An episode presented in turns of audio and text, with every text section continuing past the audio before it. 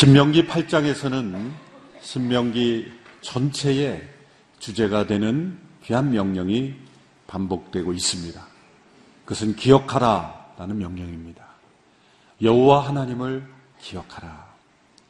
신명기 6장에서 주시는 명령은 들으라라는 명령이었습니다. 이스라엘아 들으라. 수많은 세상의 음성에 귀를 기울이는 인생이 아니라 하나님의 부르심의 소리에 귀를 기울이라. 7장에서는 두려워 말라라는 명령을 주셨죠. 두려워 말라. 너희는 세상을 두려워하지 말라. 가나안에 있는 거민들을 두려워하지 말고 내쫓으라. 그들은 하나님의 공의로운 심판을 받는 것이니 너희들은 그들을 두려워 말라. 내가 너희에게 허락한 그 약속의 땅을 취하라. 이제 8장에 이르러서는 기억하라. 라는 명령을 주십니다. 너희는 하나님을 기억하라. 8장 전체의 구조가 기억하라 라는 말씀과 잊지 말라 라는 이 명령의 구조가 아, 되어 있습니다. 잊지 말라라는 것은 기억하라는 것을 부정형으로 강조한 것이므로 그것도 기억하라는 명령입니다. 구약 전체에서, 아, 신명기 전체에서 이 기억하라는 명령이 20번이나 나옵니다. 또 잊지 말라 라는 명령도 14번이나 나옵니다. 그러니까 34번 이상이나 기억에 대한 강조. 신명기 자체가 그 목적이 다음 세대들에게 이제 약속의 땅으로 들어가기 직전에 있는 그 후대들에게 모압 평지에서 하나님의 계명을 기억하게 하고 그들의 기억 속에 하나님의 말씀이 담겨 있고 약속이 담겨 있고 하나님의 역사심이 그들 속에 기억 하게 하는 것이 신명기의 목적이죠. 신명기 8장에 기억하라. 여호와를 기억하라는 명령은 너무나 소중한 말씀입니다. 기억하라는 것은 단순히 어떤 정보를 기억하는 기억력을 명령하시는 것이 아닙니다. 사실 우리의 육신의 기억력은 쇠퇴할 수밖에 없고 또 정보를 담아두는 그런 기억력은 쇠퇴해 갈 수밖에 없는 것이죠. 어느 부부가 점점 기억력에 문제가 생기고 있다는 것을 알고 모든 것을 기록하는 습관을 개발했습니다. 어느 날 부부가 거실에 앉아 있을 때 아내가 남편에게 부탁합니다. 여보, 아이스크림 좀 가져다 주세요. 알았어. 그리고 남편이 이제 천천히로 부엌으로 향합니다. 아내가 말합니다. 적는 게 좋을 텐데요. 안 그러면 기억 못 할지도 모르는데. 남편이 말합니다. 아니, 그럴 필요 없죠. 아이스크림 하나 가지러 가는 건데, 그거 하나 기억 못 하겠어.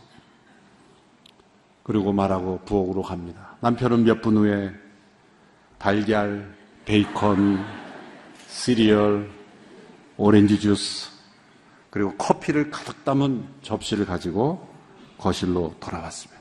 아내가 한숨을 쉽니다. 푸념하듯 말합니다. 여보, 그러길래 적으라고 했잖아요. 빵을 안 가져왔잖아요, 빵을.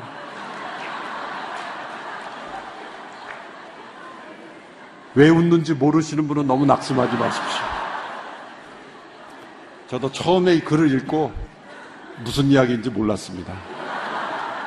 음. 기억하라 명하시는 것은 뭐 예수님의 출생 장소부터 예수님의 일생 건이신 루트를 다 기억하고 성경에 나오는 모든 지명들을 다 기억하고 신해산이 어디 있고 뭐 광야가 어디 있고 그걸 다 기억하라 그런 기억을 말하는 게 아닙니다. 사실 그런 정보의 기억은 한계가 있어요. 사실은 예수님의 출생지가 베들레헴인지 나사렛인지 헷갈릴 수도 있어요. 그런 어떤 성경의 내용의 정보를 기억하는 것을 요구하신 게 아닙니다. 하나님의 역사, 하나님의 살아계심. 때로는 성경에 나오는 지식들이 기억력에서 사라져 갈지라도 중요한 것은 하나님의 임재에 대한 기억. 그것을 기억하라는 거죠. 한민족 전체에게 기억하라는 명령이 주어진 것은 이스라엘 뿐입니다. 이스라엘 백성들은 한 혈통으로 이루어진 혈연 공동체가 아닙니다. 이스라엘 민족은 하나님의 임재를 기억하는 기억의 공동체입니다. 이스라엘 민족의 독특성은 그들의 정체성, 아이덴티티는 혈연이 아닙니다. 하나님에 대한 기억. 동일한 출애굽을 경험하고 광야에서 하나님께서 역사하심을 동일하게 기억하고 있는 기억 공동체입니다. 장차 하나님의 약속의 땅을 밟게 되는 다음 세대가 미래를 준비하며 가장 중요한 것은 여호와 하나님을 기억하는 것. 기억의 뿌리는 과거에 있지만 온전한 기억은 미래를 향하게 되어 있는 거죠. 식물의 뿌리가 땅으로 깊이 내려지지만 가지가 위로 향하는 것과 마찬가지입니다. 건강하지 못한 기억은 감옥이 되지만 건전한 기억은 미래를 향하 여는 창문이 되는 것입니다. 하나님께서 기억하라는 것은 역사적 정보를 전달하는 여는 것이 아닙니다. 그것을 뛰어넘어서 과거에 중요하게 일어났던 일들이 현재에도 동일하게 일어나게 하시는 거예요. 기억의 놀라운 역사는 과거의 중요한 일이 현재에도 반복될 수 있다는 거예요. 뿐만 아니라 미래에도 동일하게 일어날 수 있게 한다는 거죠. 과거에만 역사하신 하나님이 아니라 현재에도 일하시는 하나님이 되는 것이고, 그리고 미래에도 역사하실 하나님이 되는 것입니다. 그래서 미래를 기억하는 것이 될 수 있는 거예요. 사전 기억이라는 말이 있죠. 미래에 일어날 일을 우리가 미리 체험할 수 있는 거예요. 그것이 소망이죠. 소망이란 확실히 일어날 일을 믿음으로 바라보는 것이죠.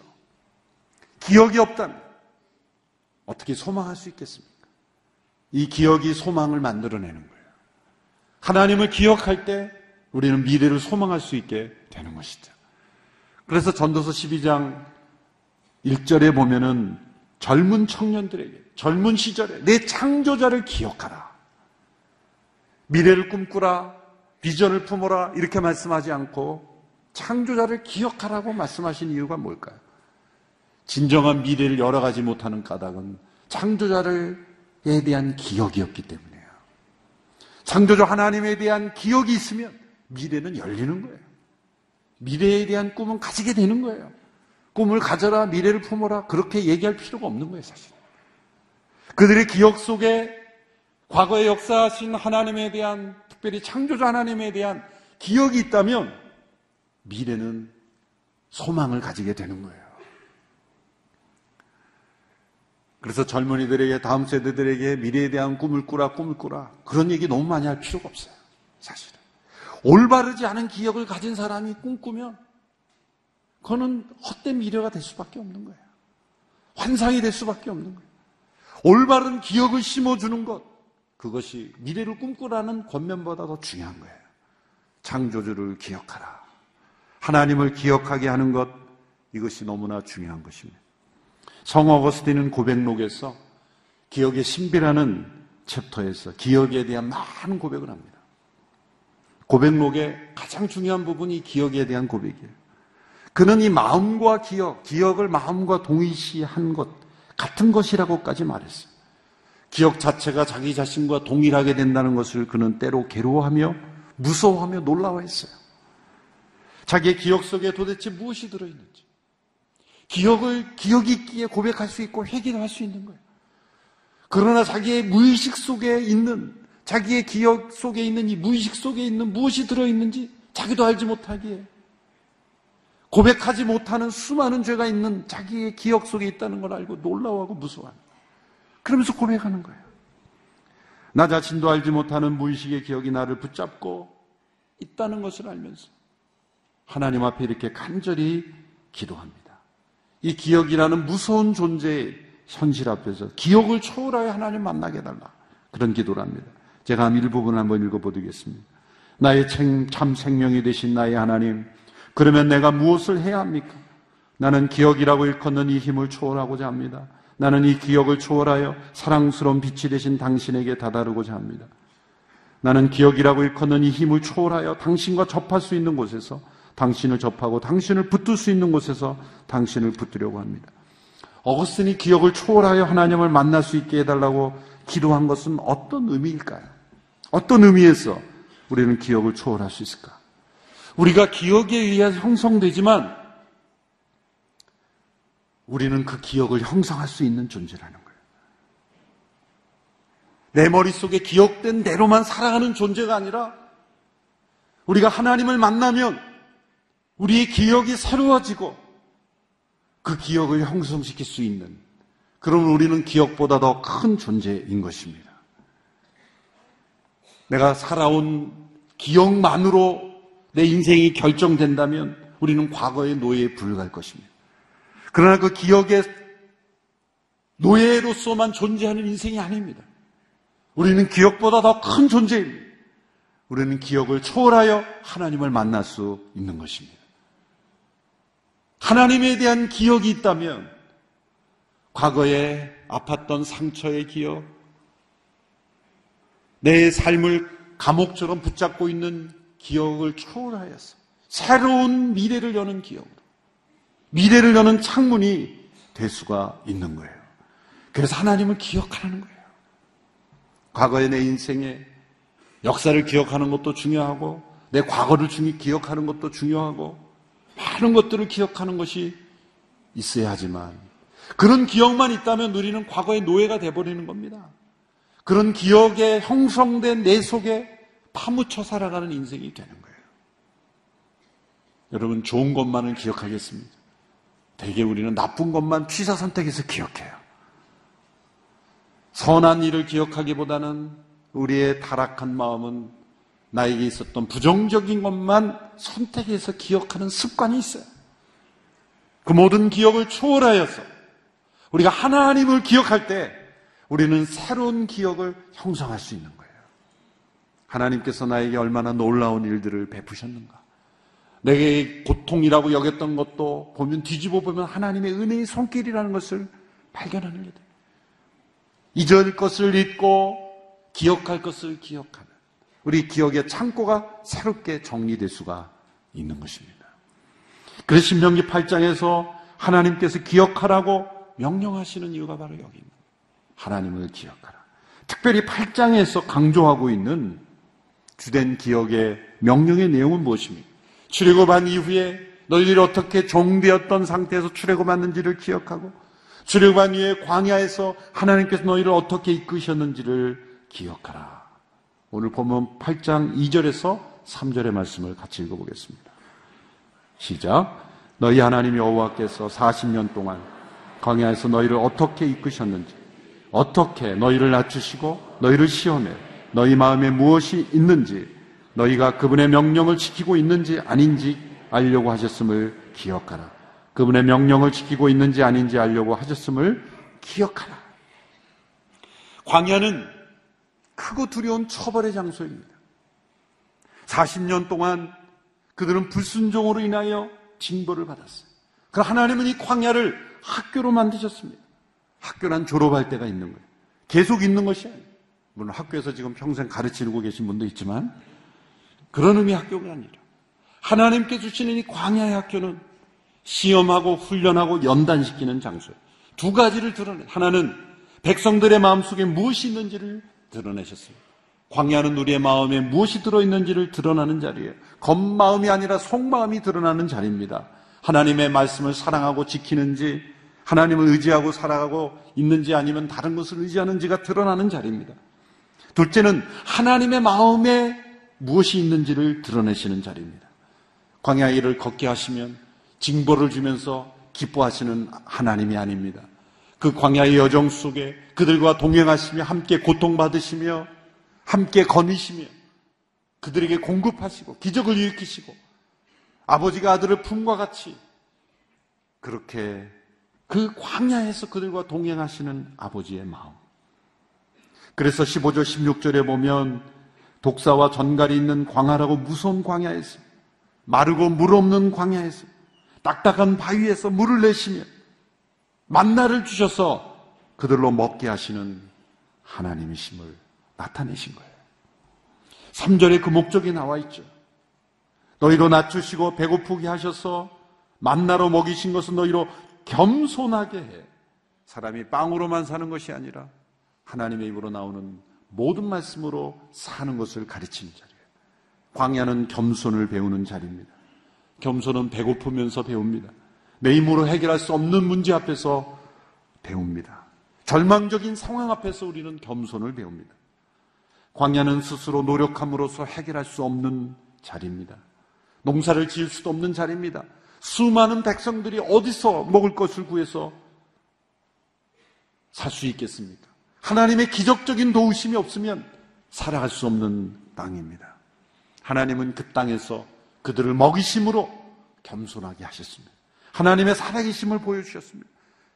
사람이 빵으로만 사는 인생이 아님을 가르쳐 주셨습니다. 만나라는 것은 먹을 것이지만 만나는 매일 내립니다. 하나님께서 안식일에는 만나를 거두지 못하게 하셨어요.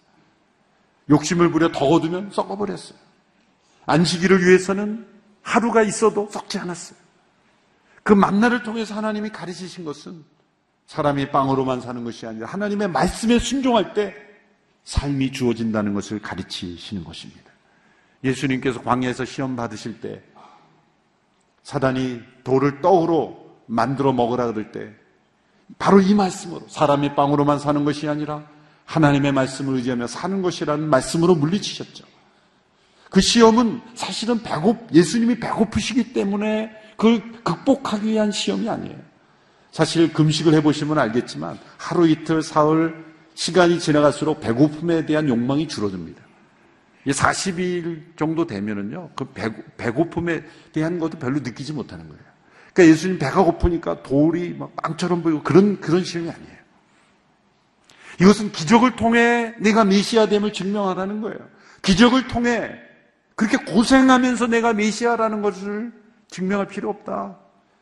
기적만 보여주면 사람들은 너를 믿을 것이다. 돌을 빵으로 만드는 것을 한번 보이라. 그러나 예수님은 이 말씀으로 사단을 주셨어요. 사람의 빵으로 사는 것이 하나님의 말씀으로 사는 것이다.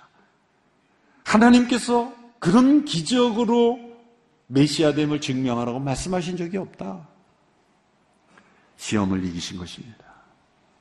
하나님께서는 만나를 통해 그 백성을 교육하셨고 사람이 빵으로만 사는 것이 아니라 하나님의 말씀으로 사는 것임을 가르쳐 주셨어요.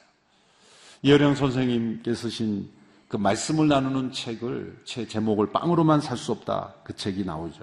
말씀을 어, 인문학적인 그런 그 문화적인 시각으로 해석한 아주 재미있는 책입니다. 꼭 읽어보십시오. 거기에 보면 이런 이야기가 나옵니다. 양식을 거두기에도 넉넉하지 않은 땅에 꽃을 심는 사람이 있다. 허기진 배를 물로 달래면서도 씨를 쓰는 사람들이 있다는 거예요.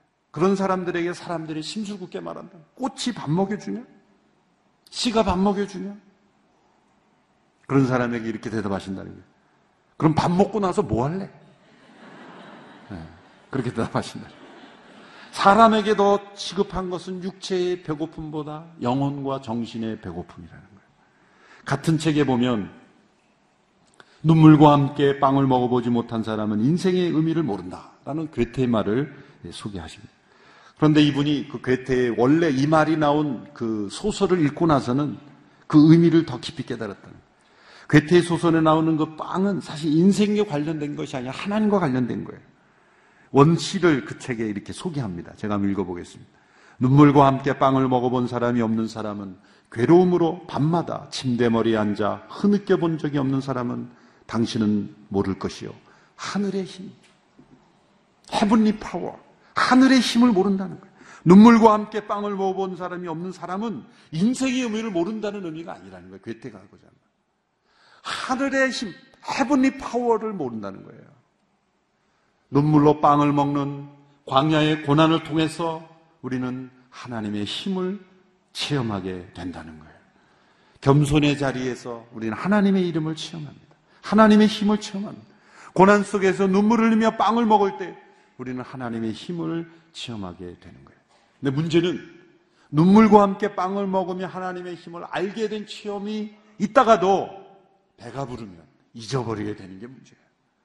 그런 체험이 있는 사람도 배부르게 되면 눈물을 잊게 되고 하나님의 힘으로 내가 살았다는 것을 잊어버리는 게 문제라는 거예요. 그래서 배고플 때는 겸손했지만 배부르자 교만하여 하나님을 잊어버린 수많은 예들이 있잖아요. 오병이의 기적을 체험한 그 회중들이 예수님께서 그 오병이어만 있어도 그들이 간절하게 예수님 앞에 나와 예수님께서 베푸신 기적으로 배불리 먹게 되었어요. 배불리 먹게 되니까 어떻게 됐어요? 열두 광줄이나 담을 수 있는 것을 버렸잖아요. 그래서 예수님께서 버리는 것이 없게 주어 담으라 그랬어요. 단순한 쓰레기 줄이는 자는 말씀이 아니에요. 그들이 배가 고팠을 때는 오병이어도 엄청난 가능성을 보고 예수님 앞에 가지고 나. 배가 부르자 열두 광줄이나 되는 엄청난 가능성. 오병이어기로 수천 명을 먹을 수 있다면 열두 광줄이는 얼마나 많은 사람을 먹을 수 있겠어요? 여러분 우리가 버려지는 것이 없도록 하는 인생이 중요해요.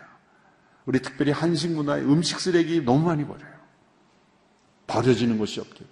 어느 통계를 보니까 북미 대륙에서 버려지는 음식 쓰레기만 다 모아도 아프리카 전 대륙을 먹이 살린다는 거예요. 버리는 것이 없게 하라. 그런데 그 사람들이 예수님을 막 계속 따라다녔어요. 왜 따라다녔냐면 예수님만 있으면 우리는 굶어 죽지 않겠다. 그래서 예수님이 그들에게 이렇게 말하죠. 예수님을 따라오는 그들에게 요한복음 6장 20절. 내가 진실로 진실로 너에게 이르노니 너희가 나를 찾는 까닭은 표적을 보고 나를 믿는 까닭이 아니라 빵을 먹고 배가 불렀기 때문에. 그러니까 그들이 찾은 것은 예수님이 아니라 배부름이 있던 거예요. 예수님을 통해서 자신의 배부름을 추구한 거예요. 신앙은 배부름을 추구하기 위해서 하나님을 찾는 게 아니라 하나님을 찾는 것이기에 때로 하나님 우리에게 배부름을 주실 수 있지만 그 배부름을 주신 분이 하나님이라는 것을 기억하는 게 참된 신앙이죠. 하나님 우리에게 배부름을 주기를 원하십니다. 그러나 문제는 이 배부를 때 우리가 하나님을 잊게 되는 것이 문제예요. 그래서 8장 10절에서 14절에서 경고하고 있지 않습니까? 같이 읽어볼까요? 시작. 너희가 먹고 배부를 때 그분이 너희에게 주신 그 땅을 두고 너희 하나님 여호와를 찬양하라. 너희는 삼가서 내가 오늘 너희에게 주는 그분의 명령과 그분의 법도와 그분의 규례를 지키지 못해 너희 하나님 여호와를 잊는 일이 없도록 하라. 그렇지 않으면 너희가 먹고 배부를 때 너희가 좋은 집을 짓고 정착할 때 너희 소들과 양들이 많아지고 너희 은과 금이 많아지며 너희가 가진 모든 것이 불어날 때 너희 마음이 교만해져 이집트에서 그 종살이하던 땅에서 너희를 이끌어내신 너희 하나님 여호와를 잊게 될 것이다. 오늘 이 시대 우리나라 민족의 위기는 잊은 것입니다. 우리가 불과 수십 년 전에 얼마나 어려운 나라였는지를 잊은 것입니다. 하나님의 힘과 능력과 은혜로 이 나라가 배부르게 된 것을 잊은 것입니다. 가난은 이겼지만 부유함을 이기지 못한 것입니다. 배부름이 교만을 가져오고 이 교만은 망각을 가져오는 거예요. 잊는 거예요. 거기서 그치는 게 아니에요. 망각은 착각을 가져옵니다. 어떤 착각입니까? 17절에 이런 말씀이 있어요. 너희가 스스로 내 능력과 내 손의 힘으로 이런 부를 얻게 됐다고 말하는 거예요. 착각입니다. 여러분이 착각은 비극을 가져오는 거예요. 어떤 비극입니까? 우상을 숭배하는 거예요. 다른 신을 숭배하는 거예요. 18절 19절에 보면 이렇게 경고하십니다. 만약 너희가 너희 하나님 여호와를 잊고 다른 신을 따라 숭배하고 그들에게 절하면 내가 오늘 너희에게 다짐하는데 너희가 반드시 멸망할 것이다. 배부름은 교만을 가져오고, 교만은 망각을 가져오고, 망각은 착각을 가져오고, 착각은 우상 숭배를 가져오고, 우상숭배는 멸망을 가져오는 거예요. 정리해 볼까요? 다시 한번 정리해 보면, 배부름은 뭘 가져와요? 교만을 가져. 교만은 망각을 가져. 망각은 착각을 가져. 착각은 우상숭배. 우상숭배는 멸망을 가져와요. 이 멸망의 사이클에 우리가 들어가지 않으려면 어디서 끊어야 돼요? 하나님 그렇다고 우리가 배부름을 주지 않는 분은 아니에요.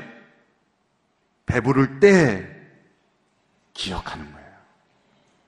기억해야 되는 거예요.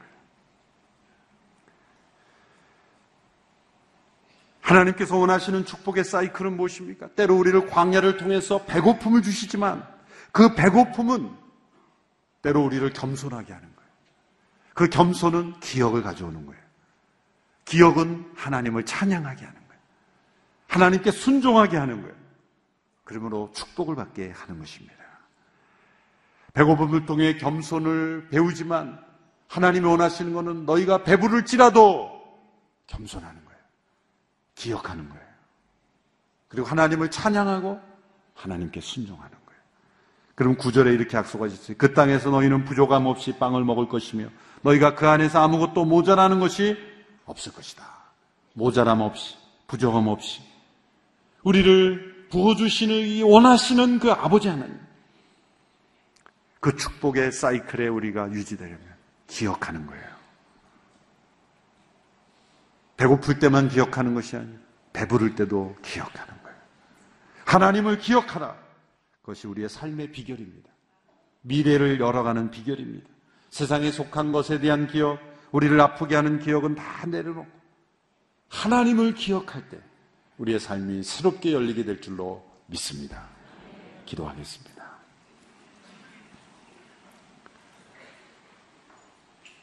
하나님 아버지, 우리의 기억을 새롭게 하여 주시옵소서.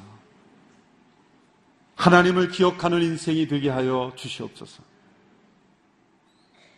하나님께서 우리를 배부르게 하셨지만 우리는 교만하였습니다. 망각하였고 착각하였습니다. 다시금 겸손을 회복하는 저희 되기 원합니다. 하나님의 행하신 일을 기억하며 겸손하게 하나님을 찬양하며 순종하는 인생이 되기를 원합니다. 주여, 우리를 불쌍히 여겨 주시옵소서. 이 나라 민족을 새롭게 하여 주시옵소서.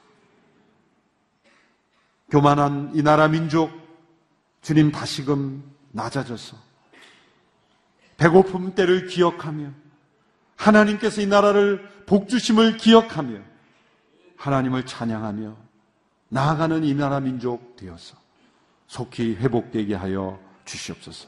이 나라 민족이 멸망의 사이클로 들어가지 않도록 주여 구원하여 주시옵소서. 예수님의 이름으로 기도합니다.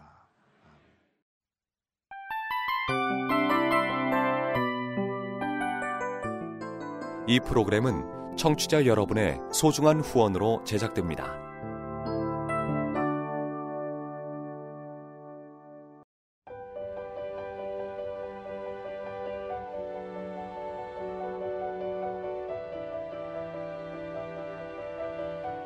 세상에는 수많은 교회들이 있지만 더 깊이 있는 말씀 강해를 찾기 위해 크기로만 교회를 선정하지 않습니다.